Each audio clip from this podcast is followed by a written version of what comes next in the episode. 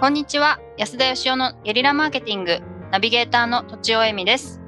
念願のハムスターを飼い始めました。金子あゆみです。安田義雄です。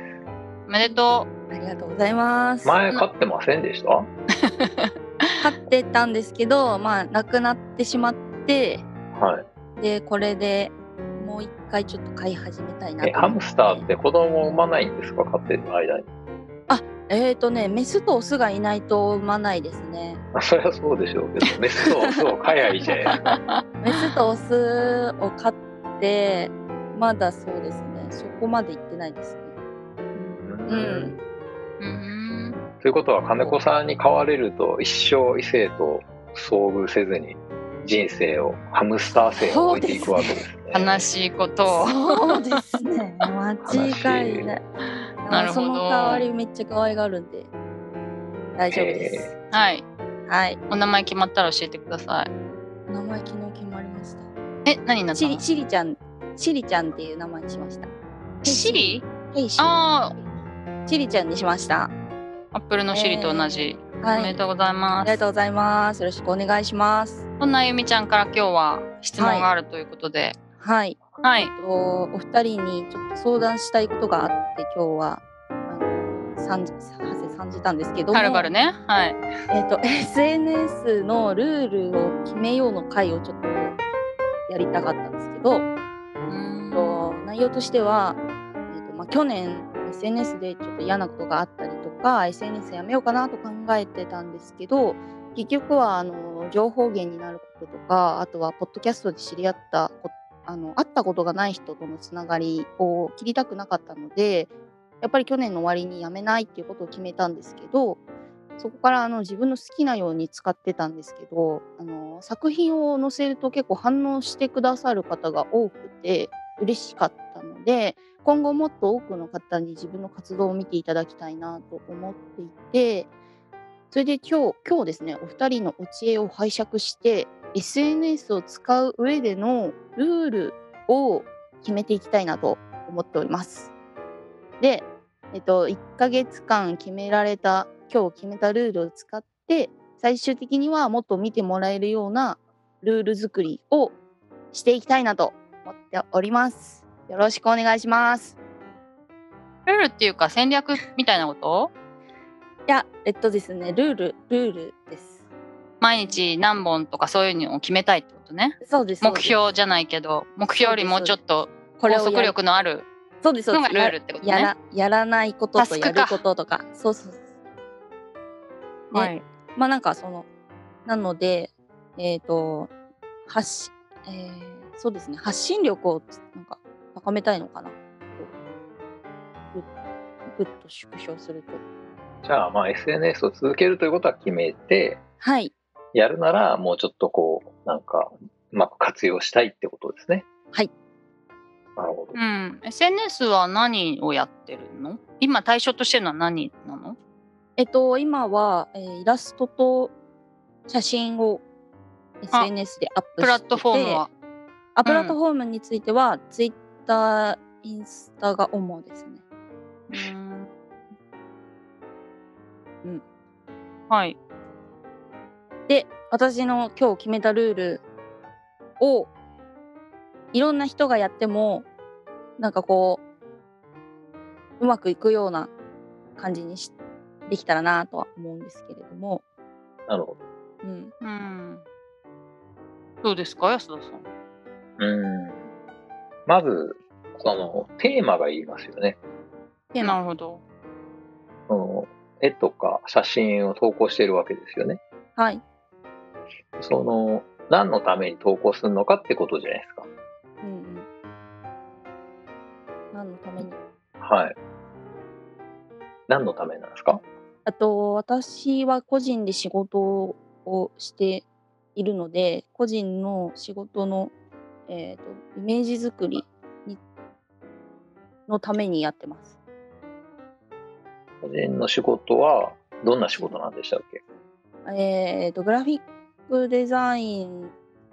を主にしてるんですけどロゴを作ったり、えー、と写真を加工したり、まあ、あとはまたちょっと違うけど音声編集したり音作っあの音楽作ったりそんなことをしてます。ということは、その作品集を配信してるわけですね。そうですね作品集をもっと言えばその毎日のあの功績というか作った作品をアップしてます。なるほど。うん、まあ、それがだから見ていて面白いのかどうかっていうのがまずありますよね。面白いかどうか。はい。例えば僕がフォローしてる人だったら、なんかガラスで昆虫作る人とか、ううーん。ん。面白い。ゆ有名な人だったら石に動物の絵を描いちゃう人とか、ああ。そういうのは、あの、見てて、本当感動的に面白いんですよ。うんガラスに見えないとか、ガラスでこんな細工ができるのかっていう純粋ななんか驚きがあって、見ていて楽しいし、人に見せたくなるんですよね。うんうんこんなのあるの知ってるみたいうん。なるほど。な。だからそういうものがまず一つじゃないですか。うんと人に見せたい感動させるように自分がだからそれを見る喜びがあるってことですよね。その見るってことはそれだけ自分の時間を使うってことでね。うんうんうんもう現代人、そんな暇じゃないんで、ななんかやるってことは、なんか他のもんやめないといけないわけですから、例えば漫画よりうん読むより楽しいとか、なんかそういうのがいるわけですよ。うんうんなるほどそうじゃないんだったら別にあのそ、それだけがそのフォローする理由じゃないですけど、例えばすごくなんか、自分が落ち込んだ時にたまにすごくいいこと言ってくれて、うん元気になるとかね。うんうんうんまあ何でもいいんですけど、その発信するときに、その見る人の視点がいりますよね。うん自分がこういうんで作品を配信したいっていうことはこっち視点じゃないですか。うんうん。相手視点がいりますよね。なるほどだから見てくれる人にとってどういう価値があるのかっていうことを考えて配信するっていうのがまず第一じゃないですかね。うんうんうんそれが見ただけでわからないんだったら、こういう人にこういう気持ちを込めて作りましたとか書くとかね。ああなるほどなんか見るたびに癒されるんだったら、その、見てくれる人はいるんじゃないのかなって気がしますね。驚きでもいいし、癒しでもいいし。まあ、うん何でもいいんですけど、な何かがいるってことですよね。うなんるうほんど見る動機が。うんうんはいうんうん。なるほど。見る動機その辺どうなのえみちゃん的に。そうですね私が見て癒された写真をアップしたりはしてるんですけど逆に今安田さんがおっしゃってたような見る人の視点っていう意味では考えてなかったなと今ちょっと反省しました、うん。うんうん、なんか自分は感動するけど確かに人の立場にと立ってみたらそんなでもないのかなとかって今ちょっと思ったりしてました自分があの感動するっていうのもいいと思いますよ。自分もその人のうちの一人で。うんななんて言うんでしょうね。うん私がそ仕れも事を取るために配信してるっていうんじゃなくて、私がこれを見て癒されたから人にも共有してあげようっていうのは、その時点でちゃんと成立してると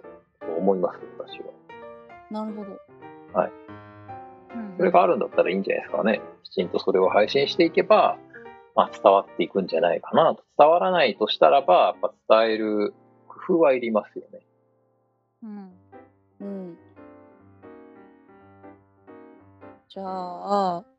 まあ、そういった考えのもと、まずは、